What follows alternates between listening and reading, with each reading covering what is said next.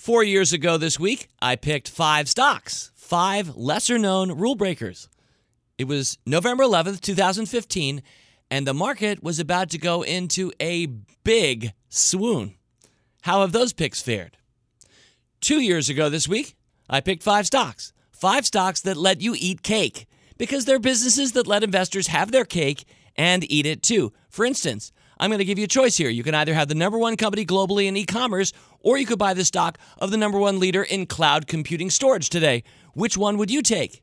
And I think you know the punchline. The answer is both. Have these stocks let us eat cake? We shall see. And one year ago this week, I picked five stocks. Five stocks that were down and out, that were in trouble. Trouble with a capital T, and that rhymes with P, and that stands for fool.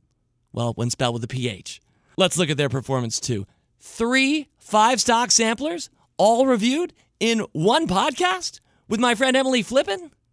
It must be time for Review-a-Palooza on this week's Rule Breaker Investing. This episode of Rule Breaker Investing is brought to you by T D Ameritrade.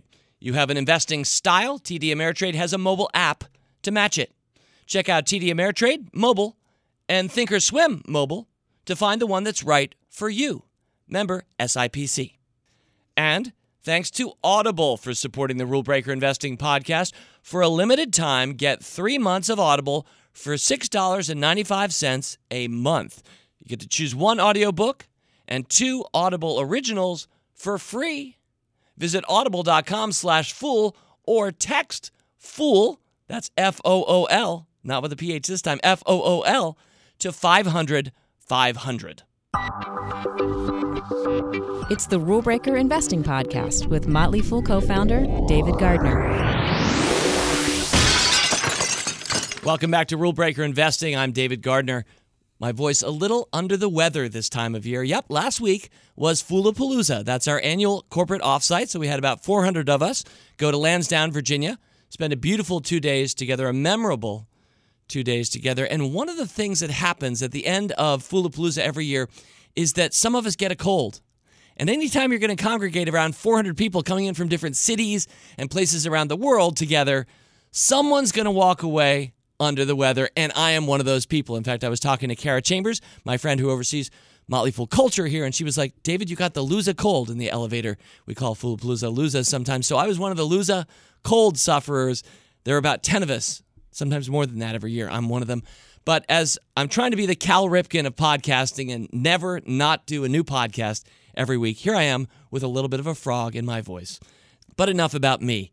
Emily Flippen, how you doing? I'm doing well. I was one of the lucky ones who did not get sick, but hearing you speak makes me think that maybe I wasn't speaking enough, right? Maybe if I had been more engaged, I would have walked away with a little bit of a scratchier throat. I think that you were pretty engaged, Emily. Now, was that your second Foolapalooza? It was my second. Yes. And you had a speaking role, a stage role, at least once. Can you briefly share with Rule Breaker Investing Podcast listeners what you shared with our employees? Sure thing. We talked about scaling and what it takes for businesses to scale. And my role was relatively small, but I talked a little bit about Spotify, actually, which is another subscription-based B two C business that has really done an excellent job of scaling. That's just not necessarily making investment advice here, just thinking about the business and their opportunity. I mean, it's a, it's an impressive business that has a unique method of scaling. So we chatted momentarily about that. Wonderful. Yeah, you were. It was a game show. That was the yes. That was the setup. It was a game show. Does it scale? And so the question was, Spotify, does it scale? And the answer is? Yeah, it seems to be, at least so yeah. far, although yeah. their scale has changed a little bit over the years. Now, we're going to get to our three five-stock samplers very shortly, Emily, and thank you very much for being here once again. Of course. To look over the companies and help us understand why they've done what they've done over one, two, and four years, respectively. But before that, we had a snowball fight at Foolapalooza, and I thought it was kind of amazing. Would you briefly explain that? Yes, well, it got really cold, so we shoveled all the snow from outside into the building. No, I'm joking. Um, it was a great exercise in recognizing employees who you may not otherwise have the opportunity to recognize with all of us gathered in the room. So we all took out pieces of paper, wrote down the name of an employee that um, has impacted us here at the Motley Fool, and somehow explains how they have impacted us, usually for the better, hopefully for the better. Yeah, in like a sentence or two, right? You're just writing a couple sentences about this person. Exactly. Uh, crumpled them up into snowballs, I guess you could say. Right, which felt completely wrong, because you've at the top you've written the name of somebody that you esteem, and then you've given, given a couple sentences about why you esteem them, and then the next thing you do is you crumple it up. But much easier to throw as opposed to a flat sheet of paper, which I think was the, the intended effects. Uh, so everyone crumpled their papers, for better or worse, and then tossed them into the air, preferably to the other side of the room, so you never knew who they came from.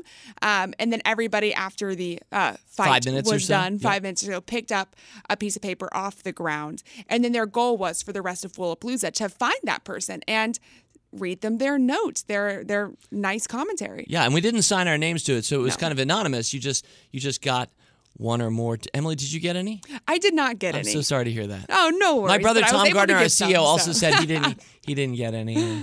I just got one. Now I feel really bad that I'm the only one who got one. But regardless, it was the kind of thing that a lot of us will walk away remembering uh, from this year's Foolapalooza. And I love sharing out what we do at the Motley Fool, because surely among the many employees and entrepreneurs who listen, maybe that's an idea you could steal. You could use that at a family Thanksgiving party, let's say, or maybe your next corporate offsite. Anyway, that was a lot of fun. All right, so we're about to go back to the past and look at five stock samplers, what was picked and how they've performed.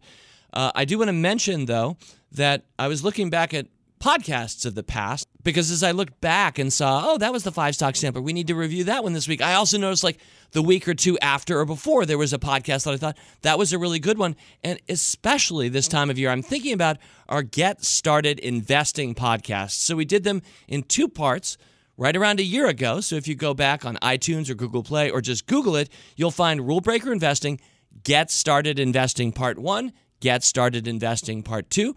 I had a bunch of some of my favorite fools around the table, and we all shared how we got started investing and how you should get started investing or get other people started investing in your life. So if that's hitting you right now, maybe as a new listener or you have a friend that you're thinking of, that two-part series is there for you to do something really important in this world. Get started investing. And I will also mention that on January second of this year, we did Get Your Kids Started Investing. So if you didn't know we'd done those podcasts, or if you'd forgotten and they hit you at a place of relevance right now, avail yourself of those. They're a lot of fun. All right. Well, speaking of fun, we have a lot of fun picking stocks on this podcast. And Emily Flippen, thank you for doing a little bit of due diligence and looking through fifteen stock picks made over the last four years. Let's start, as we've traditionally done, with the most recent. So the date was November fourteenth, two thousand eighteen. Five stocks that got trouble. And what we were looking at when I picked those five, Emily, is we were looking at companies that had three compelling attributes to them. The first is that they were all big-time winners in our Rule Breakers service. So all five of these stocks had rolled up generally one hundred, two hundred, three hundred percent in value in years past. So big-time winners, attribute number one from Rule Breakers. Number two, they had all hit September two thousand eighteen highs. So just two months before, they'd all hit all-time highs. And then attribute number three, they were all down at least twenty percent from that September date, that September high, to the November fourteenth, two thousand eighteen day when we published five stocks that got trouble. So a compelling lot, and the fun, maybe fourth attribute, which was not as important, but makes them all hang together, they all start the ticker symbols with the letter T. So I've definitely had some fun with letters on this podcast. I think a lot of people know that I love language. So, and I've picked the five mm-mm good stocks, stocks that start with M. Those worked out pretty well. These all started with T, but more importantly, big-time winners, recent highs, down twenty percent plus. Now, before we get to the first one, Emily, do you remember what you were doing on or about November fourteenth, two thousand eighteen. It's so recent, I do, and I, I'm sitting here thinking, I can't believe it's already been a full year. And it has. Yes, and I, we had just finished Foolapalooza, so I just got done with my first Foolapalooza, left directly from there, and I actually went on a trip to Berlin and Budapest with a couple of friends. So on November fourteenth last year, I was in Budapest. That is amazing. That's really cool. And I'm seeing that I was I was out at the Folger Shakespeare Library, where I was on the board for ten years, and they were having a campaign dinner to raise support for their theatrical season, because in addition to being the world's foremost collection of Shakespeare that happens to be located right here in Washington, D C, through the generosity of the Folger family, they also put on some pretty spectacular versions of Shakespeare's plays and other uh, Renaissance playwrights. So that's what I was doing that day, but enough about us, Emily. We've got five stocks here, so I'm going to name them right off the top. two U, Take-Two Interactive, Teladoc, The Trade Desk, and Trex. So those are our five stocks that got trouble with a capital T. Now, looking them over, I like to look at the one that's done best, one that's done worst, and then the others. So the one that has done best, Emily, and it's still been a rocky ride for the stock over the last year, but is the Trade Desk. That day it was at one hundred sixteen and a half. Today it's over two hundred thirty-two dollars a share. So the stock is basically, we're taping this Tuesday morning, Tuesday the nineteenth of November. I'm seeing the stock is up ninety-nine point seven percent, maybe even during this podcast. Emily, it could officially double. But as of now, we're just below a double. What has happened with the Trade Desk over the last year? Sure. So for those who aren't familiar, Trade Desk is the ad bidding advertising platform that allows people to just better target their ad campaigns. And this is truly a story of, well, solid execution on the Trade Desk part, but also just the trillion dollar industry that is online advertising. It also helps that we've seen such a boom in connected T V, like with Roku, for instance, that really benefits the Trade Desk's business. Um, they had a really solid acquisition in Datashu, which has really improved their underlying business. Uh, and I think it also helps that a lot of fear, when you look back a year ago at the Trade Desk, was actually that companies like Amazon were going to start getting involved and start to undercut what it was at their at that time. It's still relatively as a small business for them. Um, well, it really benefits them that Amazon recently announced that they were going to actually partner with the Trade Desk platform as opposed to enter mm. that themselves. So it's been a very solid year to the Trade Desk, but I think it just goes to show that there's no reason why the next two years can't be equally as solid. Well, thank you for that bit of research and that reminder, Emily. I also want to point out this stock uh, has had a very volatile year. Um, it hit a high over two hundred eighty in August, and then by the end of September, it was down to one hundred eighty. And so that was disconcerting, I'm sure, especially for people who were buying over the summer and watching their stock lose more than a third of its value in just a month. But when you take it all in all, when you ride these bucking Broncos, these rule breaker stocks, this is a true rule breaker. You need to be used to that kind of volatility and not sweat it too much. It has been nice to see Trade Desk bounce back from one hundred eighty to over two thirty as we speak today. But that is the top performer for this five-stock sampler. Now let's go to the worst performer, and I'm sorry to say this stock makes a recurring appearance in another of the five stock samplers we're, we're going to be reviewing this podcast, and that is two U, ticker symbol T W O U, the online education company. Emily, it was at fifty-one dollars and seventy-seven cents when I picked it a year ago this week. It's down below twenty-three right now, so it's lost more than half its value. Everything seemed good until late July this year when the company lost about half of its value in a single day.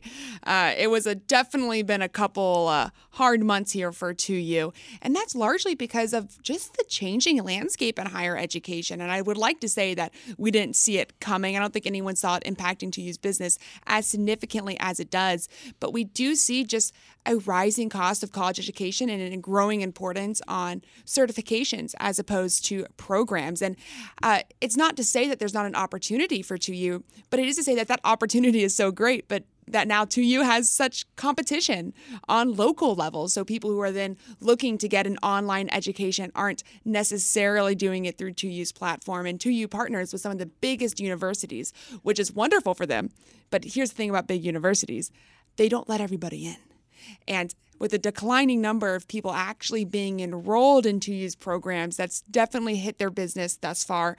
Uh, but it's interesting to watch because they actually made a recent acquisition called Trilogy, and that's really been the okay. hope here for two U. That's focusing on those certification level programs. So uh, there's hope that they can kind of regain some of that growth that they were feared to have lost earlier this year through those programs. And looking again at this volatile stock. So yeah, we picked it. I picked it at fifty-two a year ago. It hit eighty. By February, I was feeling really good.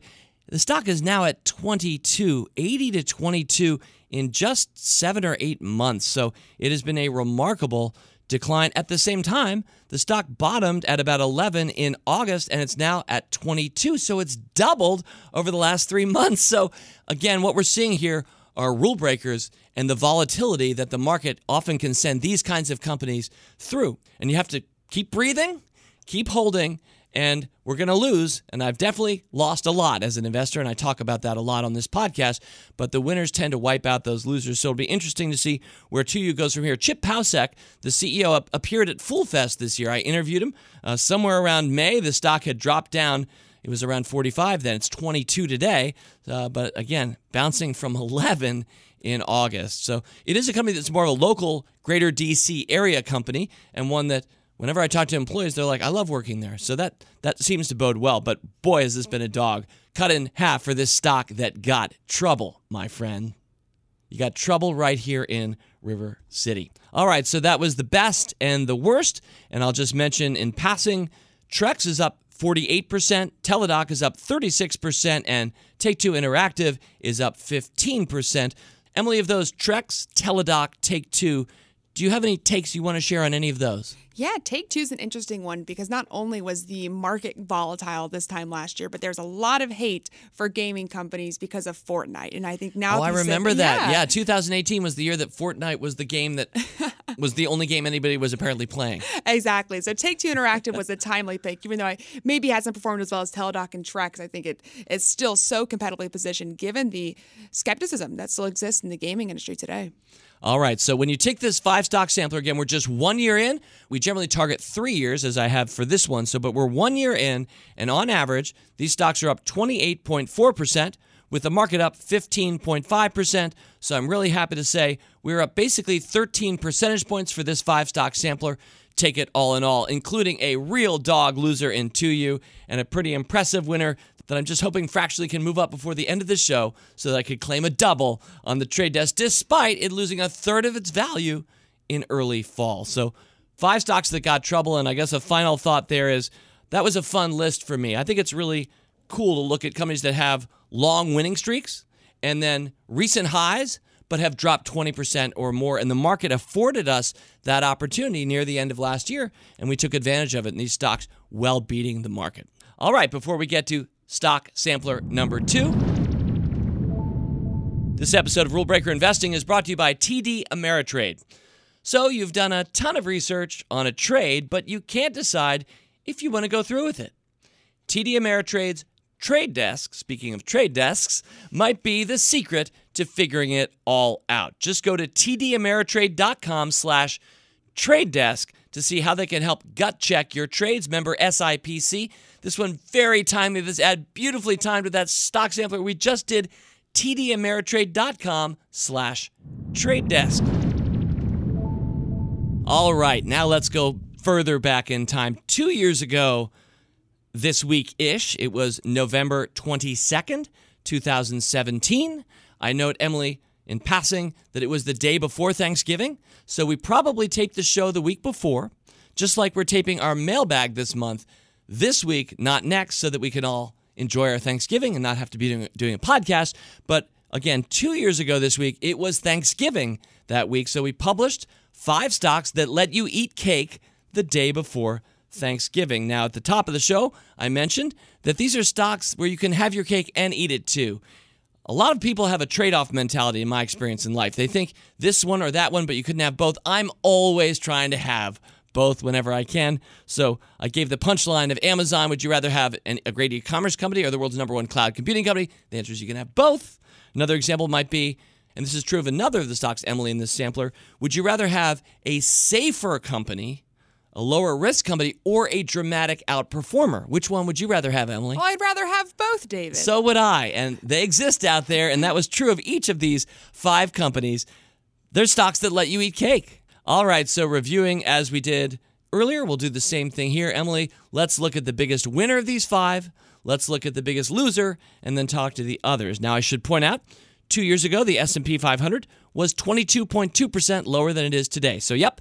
The S and P is up twenty-two percent over these two years, so that's what we're shooting for. And I can, I'm sorry to say that of these five stocks, only two of them have actually beaten the market. So these five companies, again, in alphabetical order, two U, yep, it just reappeared in this five-stock sampler. You can guess that's probably not been a good performer. We'll find out shortly. And then Amazon, stock number two. Stock number three, C B O E Global Markets. That's the stock I referenced earlier that is a safer company that has been a dramatic outperformer. And then the last two are Match Group and Nvidia. So looking over those five stocks, Emily, again, we're trying to beat twenty-two percent gains for the S and P five hundred, the broader market, over those two years. The number one performer in this group is? Match Group. That's exactly right. Match Group was at thirty dollars a share. Well, it was actually at twenty-nine ninety-six when we recorded it on eleven twenty-two twenty seventeen. Now it's over seventy, so the stock is up one hundred thirty-seven percent. Spectacular winner. I actually went back and I pulled some articles about Match Group from twenty seventeen because I was so interested in what the dialogue was back like was like back then. And everyone was so worried because Match Group had a lot of users coming through for Tinder and plenty of fish. It was amazing, but their average revenue per user was falling off a cliff because those apps were free to use. And everybody was saying, oh, Match Group, oh, they're not going to make any money off these people. And fast forward two years, and man, were they. And admittedly, I, at some points, were wrong about this one. Uh, their, their ability just to monetize Tinder has been outstanding, none to mention their ability to expand internationally. And I think you you definitely saw, David, the the power of that network of people. And it's one that, you know, other companies like Facebook have tried to make inroads in over the past two years, and they really haven't succeeded thus far.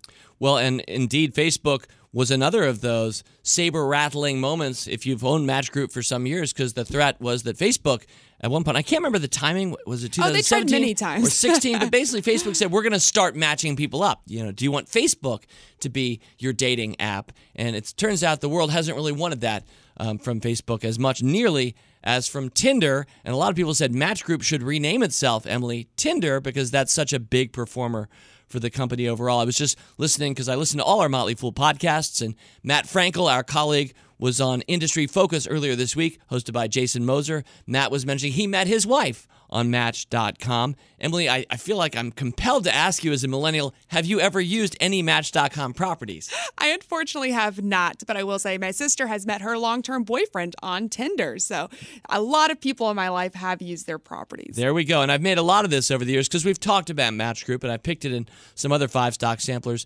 This is the number three way that people are now meeting mm-hmm. their spouse or partner, long-term partner, worldwide. So number one remains word of mouth, friend of a friend, family connections, these kinds of things. Number two, organized marriage, because India is such a populous country, and that's very common in India and other places, too. It happens in the United States of America as well. Might surprise us, but that's number two. Number three, though, is online. And uh, what a big move online has made over the last twenty years to go from nothing to be number three worldwide. So those of us who own Match Group have watched the global leader continue to profit and dominate, and that's been awesome. Now, not awesome, Emily, is the performance of our worst stock in this five-stock sampler. You may have heard of this one before, two U. I wish I had a different story for you, David, but I don't. You know, two U up until June this year seemed to be all right. Like I said, they were pulling out those partnerships, but it really ultimately is just a changing landscape for them. I don't think they're down and out, despite the fact that I think they're losing, what, nearly ninety percent to the market over this period. But I do think it's going to be a tougher ride for them than we initially thought. Yeah, so the stock was at sixty-six dollars and seventy-six cents on that day, November twenty-second, twenty seventeen. The day before Thanksgiving.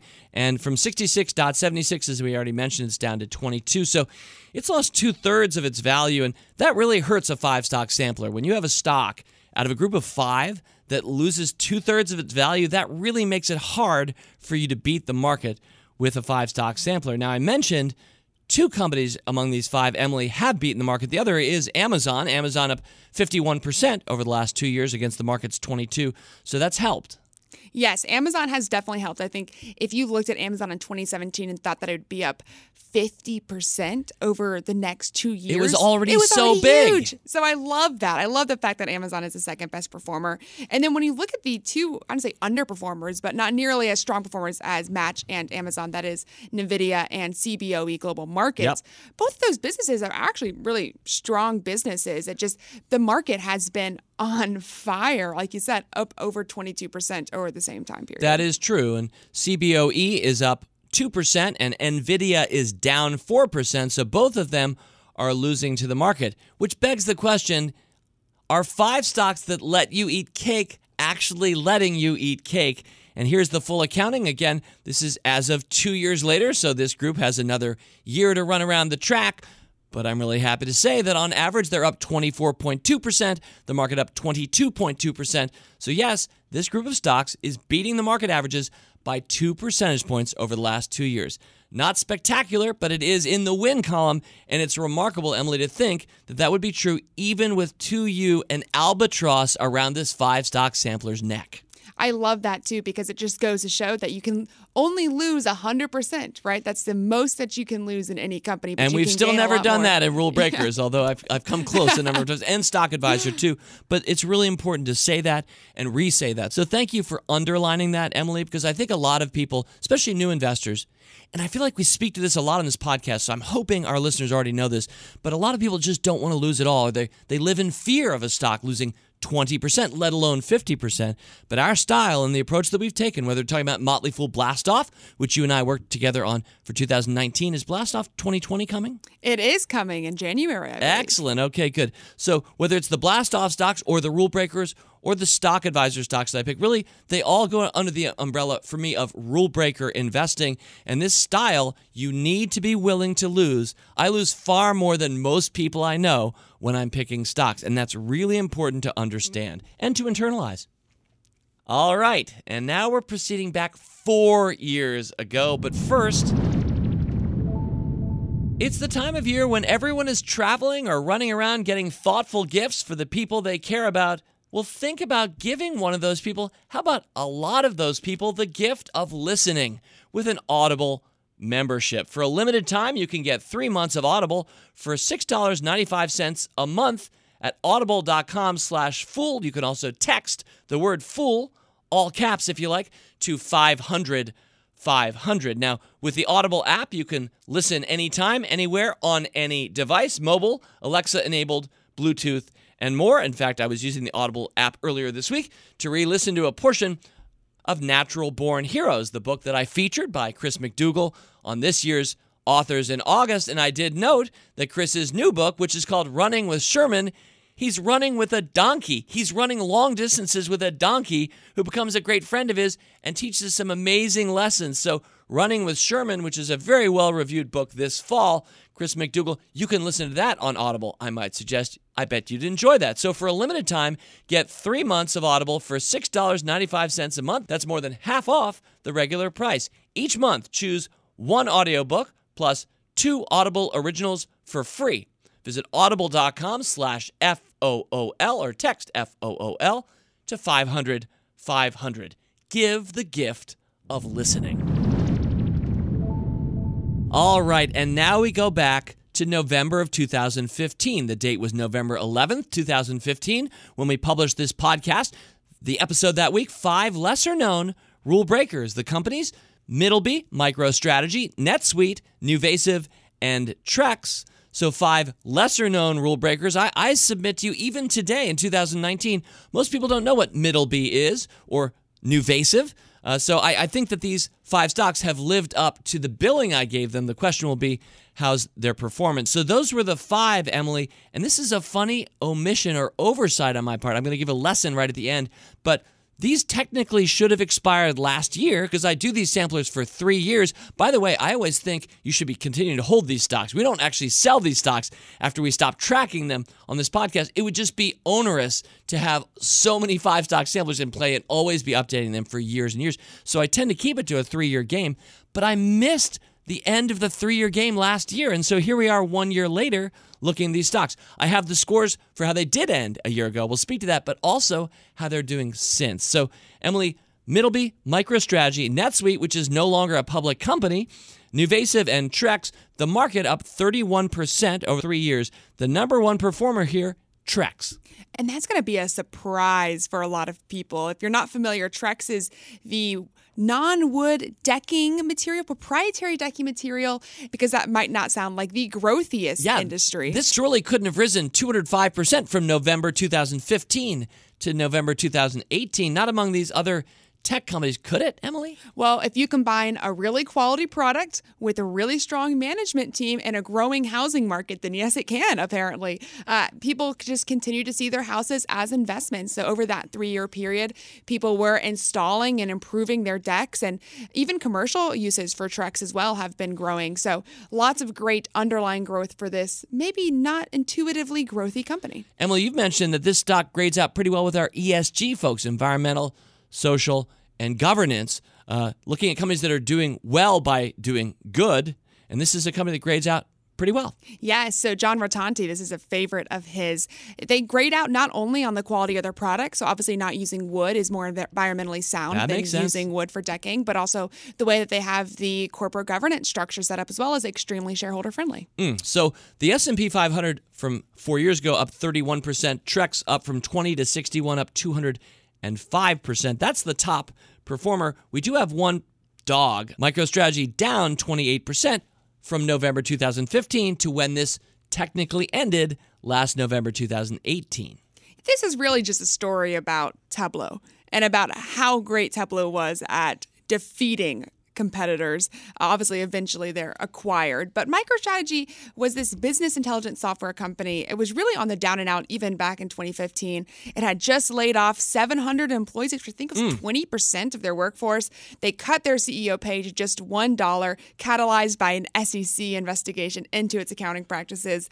Uh, but sales were still growing, and there was kind of this belief that it was trading at a much, much lower multiple than it probably should have been. Uh, but typically when you see companies like this, when there's a one skeleton in the closet, maybe there's more. And that was unfortunately very much the case with MicroStrategy. Not only were they not really able to uh, compete with competitors like Tableau, but they also had a couple of issues with internal controls and management churn. So it's it's ultimately not been the biggest dog, but it was definitely not Tableau. We've had some other stocks within, like Splunk, stocks that have really played into the big data revolution. And I loved how MicroStrategy was positioned. Michael Saylor, the founder there for a long time, very mobile focused. But I have to say, these are D C brethren here. two U and MicroStrategy, both greater D C area companies, both real dogs over the last few years, I'm sorry to say. It's not on them, it's on me, because I'm the one who picked the stock. So there's the sublime, Trex tripling, and the ridiculous, MicroStrategy down twenty-seven percent. In between the sublime and the ridiculous, Emily, we've got NetSuite, NuVasive, and Middleby. Of those three, Middleby and NuVasive have underperformed. Do you want to say anything about them? Yeah, not to say that their underlying businesses haven't been sound, but again, it goes back to the fact that the market has been so on fire, especially over that three-year period. Middleby continuously struggling with integrating their acquisitions into their core business. Uh, NuVasive just ultimately not taking as much market share in the minimally invasive uh, spine products as they expected to, very much losing out to companies like Intuitive Surgical. Mm. And the last one I'll mention, which did beat the market, but in an unusual way, NetSuite, within a year, inside of a year of it being picked on this podcast four years ago, was bought out. I think most of us know this by now, by Oracle. Oracle, which had a significant stake in the company, Larry Ellison's company, now owns NetSuite.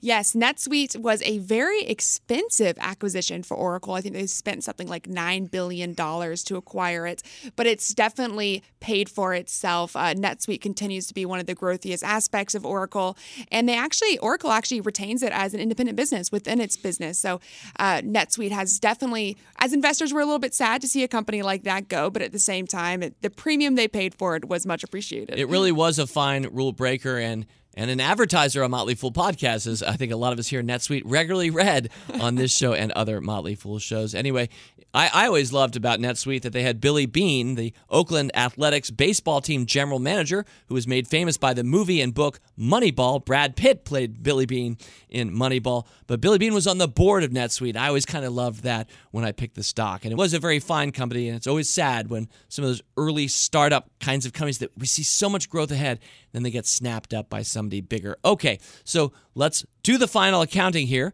From eleven eleven twenty fifteen, these closed out a year ago, November twelfth, twenty eighteen. Again, I forgot to do this on the podcast, which is why I'm mentioning it now. But these five stocks taken together rose forty-three point three percent, and the market over that time up twenty-five point five percent. So this five-stock sampler outperformed by eighteen percentage points as a group over those three years. I should mention that I'm factoring in NetSuite with the market only up two point six percent because, of course, NetSuite was only around for well less than three years, less than one year. The market was up two point six percent.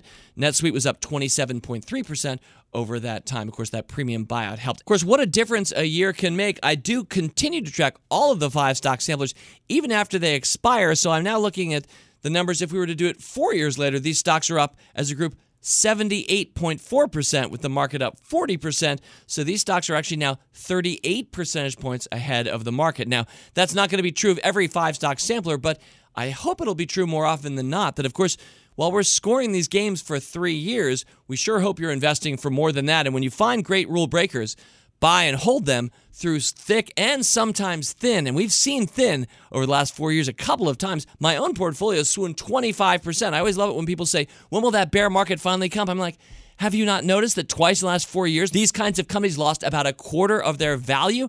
My portfolio sure did twice in the last four years. So while we do have to bear the slings and arrows of outrageous fortune, it is worth remembering that resilience for rule breakers often gets you a spectacular win over the only term that counts, which is, of course, the long term. Well, thanks again to Emily Flippen and to my producer, Rick Engdahl. As always, it is the Thanksgiving time of year. Thank you for suffering fools gladly. I hope you enjoy this podcast every week. You can always subscribe, if you haven't already, via iTunes or Google Play.